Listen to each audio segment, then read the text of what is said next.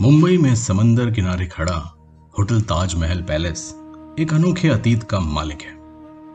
ना सिर्फ़ इसके अंदर, बल्कि बाहर भी ढेरों कहानियों ने पैर पसार रखे हैं, जो कि अपने साथ ढेर सारी यादों को जोड़े हुए हैं। लेकिन कुछ साल पहले हुए आतंकवादी हमले में इस होटल की असली रूह से वाकिफ हुआ हिंदुस्तान।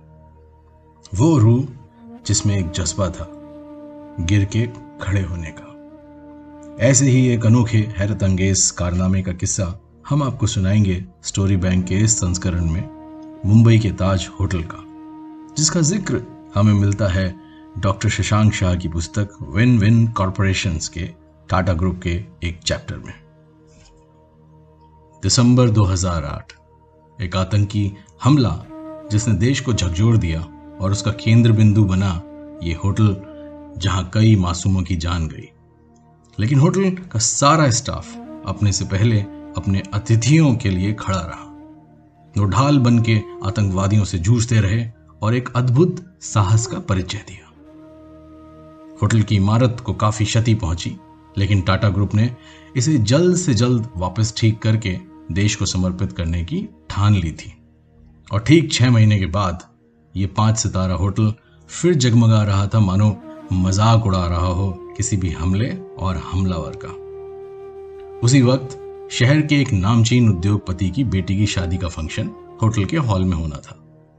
चूँकि अभी मरम्मत का थोड़ा बहुत काम चल रहा था, होटल में एक इलेक्ट्रिक शॉर्ट सर्किट हुआ और नियमानुसार होटल में कोई बड़ा फ़ंक्शन अब मुमकिन नहीं था। सारी तैयारियाँ हो चुकी थी। खाना बन चुका था, बस मेहमानों का इंतज़ार था। बड़ी दुविधा थी होटल के सामने। अतिथि देवो भवा की भावना को अपनी कार्यशैली का परम हिस्सा मानने वाले इस होटल के लिए यह एक अलग किस्म का चैलेंज था। ऐसे में होटल के उच्च अधिकारी करमवीर कांग ने फ़ोन उठा के ओबरॉय होटल को, जो कि लगभग दो किलोमीटर की दूरी पे है, उनके जीएम से बात की और उनको अपनी परेशानी समझाई। बशर्ते दोनों होटल एक दूसरे के प्रतिद्वंदी हैं, लेकिन मुसीबत की इस घड़ी में असली मुंबईया अंदाज में ओबरॉय होटल ने अपना हॉल ताज होटल की शादी को दिया। सोचिए, खाना और गेस्ट ताज के, लेकिन सर्विस ओबरॉय होटल की।